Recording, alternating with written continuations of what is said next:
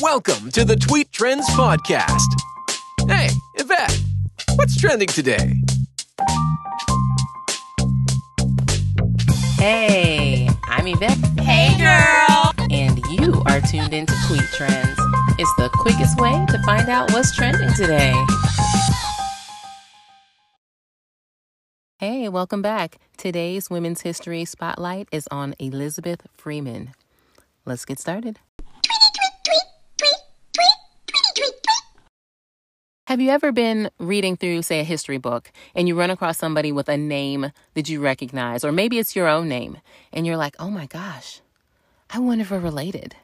And you just start thinking of all the possibilities, and then you read their story, and especially if it's a great person, if they did something awesome, you're probably going to want to start trying to make connections anyway, just to say, you know what, this sounds like something I would have done, so we've got to be related. And and then the name too, hey, it done deal, we're related and just call it a day. Well, that's how I ran across Elizabeth Freeman. I was flipping through a book titled The African American Odyssey by Darlene Clark Hine, William C. Hine, and Stanley Harrold.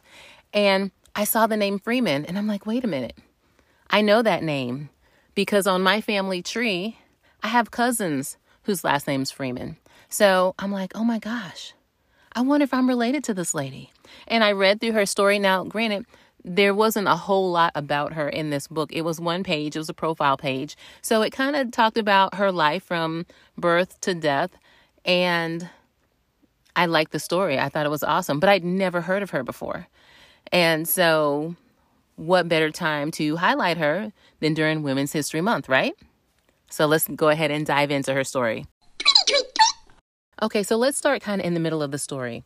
Elizabeth Freeman did not become Elizabeth Freeman until later on in life. She didn't change her name until then. Initially, she was known as Mum Bet, and she was born somewhere around 1744 to parents who were enslaved. So, therefore, she was also born into slavery.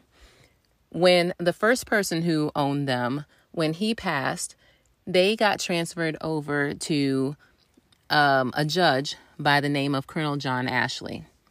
Now, while at Ashley's, they the the story reads that they figure that she got the idea about natural rights from being around the different conversations and meetings that took place at Colonel Ashley's home. One in particular in 1773 was when a group of men came there to draft a protest against British policies in the American colonies. And they talked about a lot of cool things when they were putting this draft together. They talked about liberty, prosperity, enjoying their lives. And basically, her hearing that, she was kind of like, you know what? That should be for me as well. And so she took it to heart, kept it moving. Um, and then while she was working as a waitress in 1780, then that's when she found out that Massachusetts had adopted a Bill of Rights asserting that all people were born free and equal. And that was really all she needed to hear. It was 1780 when she first found out about that Bill of Rights. The very next year, she found herself in a situation where at the judge's home, the judge's wife was there in the kitchen with Mum Bet's sister. In a fit of rage, she gets the hot kitchen shovel and is charging at Mum Bet's sister. Well, she jumps in the middle of it and ends up with a severe arm wound. And at that point, she's done. She's like, okay, I'm not coming back.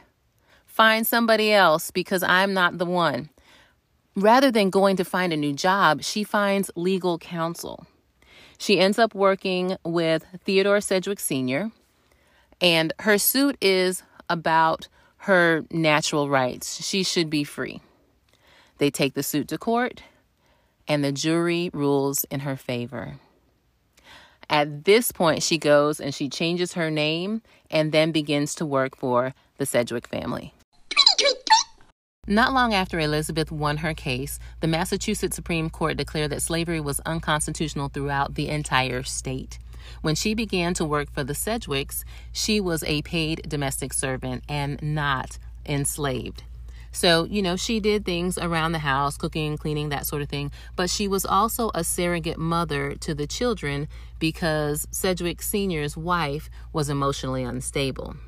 Now, her interaction with the children actually later on in life would prove to be uh, beneficial for African Americans everywhere because as Theodore Jr. became an abolitionist during the 1830s, he credited Freeman as the source of his conviction that black people were not inferior to white people.